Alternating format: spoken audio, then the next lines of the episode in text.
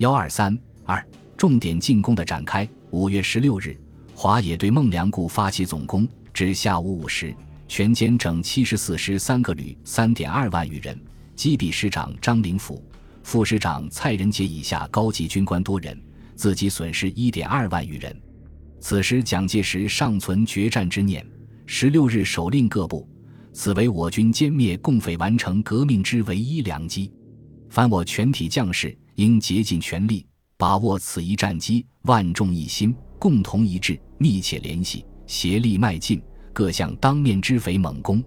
如有萎靡犹豫、逡巡不前，或复原不利，中途以致友军危亡，致使匪军漏网逃脱者，定以为匪避战。纵匪害国，贻误战局，研究论罪不贷。顾祝同因此命令集中主力为歼匪军于蒙阴以东汶河畔。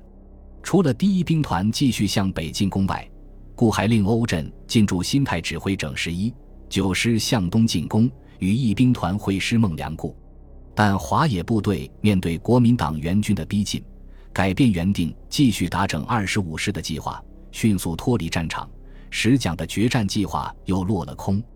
五月十九日，整八十三师终于进至孟良崮，但华野部队已经撤退，空于昔日激战的战场攻其平调。经此一役，国民党急需调整作战部署。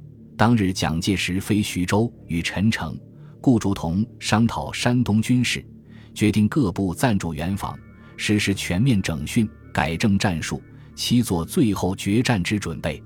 次日，陈诚与顾祝同赴临沂处理善后，国民党军在山东的攻势暂告一段落。孟良崮战役，整七十四师被全歼，对国民党军在山东的重点进攻和全国战场的作战都是一次沉重打击。蒋介石称之为悲哀痛愤，尤增愤激。痛则高级军官已成了军阀，腐败堕落，自保实力不能缓急相救。官兵生活脱节，军心涣散。五月二十九日，蒋介石为此亦发出通令称：“以我绝对优势之革命武力，竟每为乌合之众所陷害。此中原因，或以谍报不确、地形不明，或以研究不足、部署错误，训至精神不振，行动萎靡，士气低落，影响作战力量。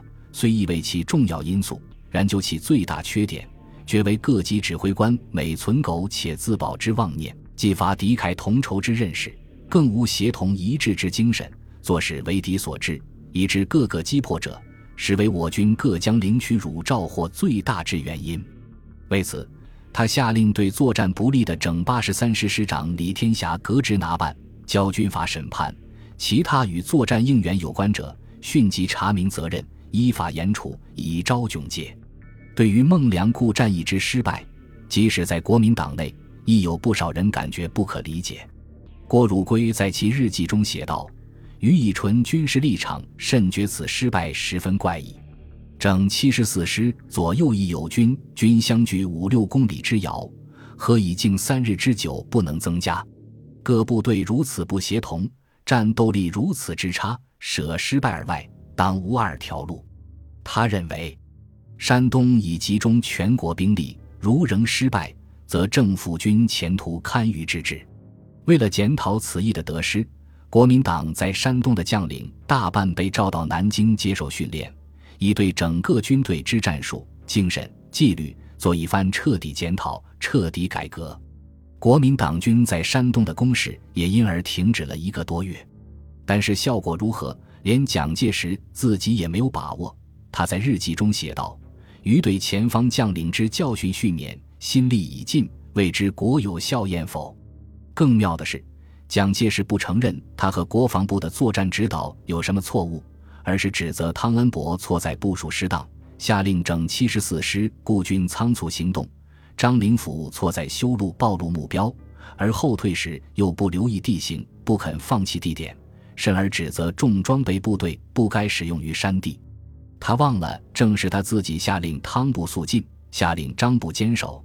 并且很以国民党军队的重装备而得意的，蒋认为以后作战并进不如重叠，分进不如合进，并且独出心裁的提出可采训轻打长矛所用梅花阵办法。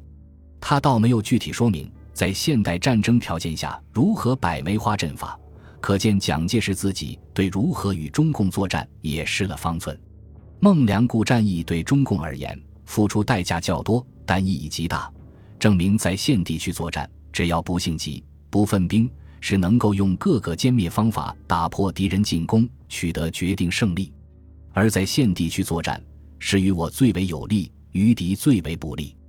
现在全国各战场除山东外，均已采取攻势，但这一切攻势的意义，均是帮助主要战场山东打破敌人进攻。